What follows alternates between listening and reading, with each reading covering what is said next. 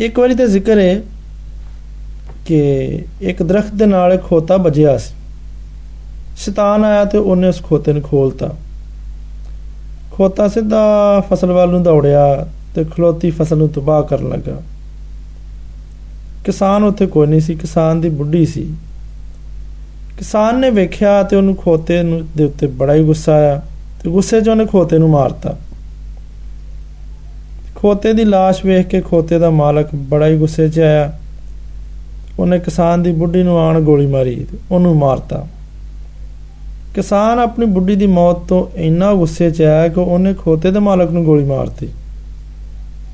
ਜਦੋਂ ਖੋਤੇ ਦੇ ਮਾਲਕ ਦੀ ਬੁੱਢੀ ਨੇ ਆਪਣੇ ਬੰਦੇ ਦੀ ਮੌਤ ਦੀ ਖਬਰ ਸੁਣੀ ਤੇ ਗੁੱਸੇ ਦੇ ਵਿੱਚ ਅੱਗ ਬਗੋਲਾ ਹੋ ਗਈ ਤਾਂ ਉਹਨੇ ਆਪਣੇ ਮੁੰਡਿਆਂ ਨੂੰ ਹੁਕਮ ਦਿੱਤਾ ਵੀ ਸਾਰੇ ਜਾਓ ਤੇ ਜਾ ਕੇ ਕਿਸਾਨ ਦਾ ਘਰ ਸਾੜ ਦਿਓ। ਤਾਂ ਕਿ ਕਿਸਾਨ ਵੀ ਵਿੱਚ ਸੜ ਕੇ ਮਰ ਜਾਏ।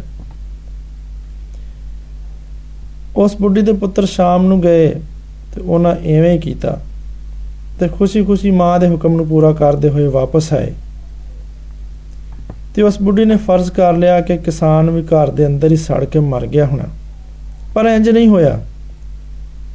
ਕਿਸਾਨ ਕਿਤੇ ਬਾਹਰ ਗਿਆ ਹੋਇਆ ਸੀ। ਕਿਸਾਨ ਜਦੋਂ ਵਾਪਸ ਆਇਆ ਤੇ ਉਹਨੇ ਖੋਤੇ ਦੇ ਮਾਲਕ ਦੇ ਬੁੱਢੀ ਤੇ ਮੁੰਡਿਆਂ ਨੂੰ ਮਾਰਤਾ। ਇਹਦੇ ਬਾਅਦ ਕਿਤੇ ਉਹਦਾ ਦਿਲ ਪਛੇਮਾਨ ਹੋਇਆ ਤੇ ਉਹਨੇ ਤੋਬਾ ਕੀਤੀ। ਤੇ ਖੁਦਾ ਦੇ ਹਜ਼ੂਰ ਗੜਗੜਾਇਆ ਕਿ ਖੁਦਾਵੰਦਾ ਇਹ ਮੈਂ ਨਹੀਂ ਸੀ। ਮੈਂ ਤੇ ਇੰਜ ਕਰਨਾ ਹੀ ਨਹੀਂ ਸੀ। ਇਹ ਬਸ ਐਵੇਂ ਸ਼ੈਤਾਨ ਨੇ ਮੇਰੇ ਦਿਲ 'ਚ ਪਾਤਾ। ਸ਼ੈਤਾਨ ਵੀ ਸੁਣਦਾ ਸੀ। ਸ਼ੈਤਾਨ ਨੇ ਆਖਿਆ, ਭਾਈ, ਮੈਂ ਕੁਝ ਨਹੀਂ ਕੀਤਾ।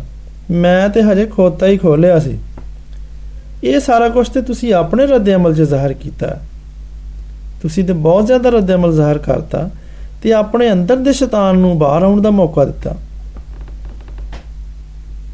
ਅਜ਼ੀਜ਼ ਭੈਣੋ ਤੇ ਭਰਾਓ, ਅਗਲੀ ਵਾਰੀ ਜਦੋਂ ਤੁਹਾਡੇ ਨਾਲ ਕੁਝ ਵੀ ਹੋਵੇ ਤੇ ਉਹਦਾ ਜਵਾਬ ਦੇਣ ਤੋਂ ਪਹਿਲਾਂ, ਉਹਦਾ ਰੱਦ ਅਮਲ ਦੇਣ ਤੋਂ ਪਹਿਲਾਂ, ਕਿਸੇ ਤੋਂ ਬਦਲਾ ਲੈਣ ਤੋਂ ਪਹਿਲਾਂ ਜ਼ਰਾ ਠਹਿਰ ਜਾਓ।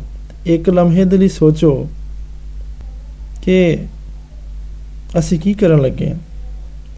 ਖਿਆਲ ਰੱਖੋ। ਇਹ ਧਿਆਨ ਰੱਖੋ, ਕਦੀ-ਕਦੀ ਸ਼ੈਤਾਨ ਸਾਡੇ ਦਰਮਿਆਨ ਸਿਰਫ ਖੋਤਾ ਹੀ ਛੱਡਦਾ ਤੇ ਬਾਕੀ ਦਾ ਕੰਮ ਅਸੀਂ ਆਪੇ ਹੀ ਵੱਧ ਚੜ ਕੇ ਕਰ ਜਾਂਦੇ ਹਾਂ।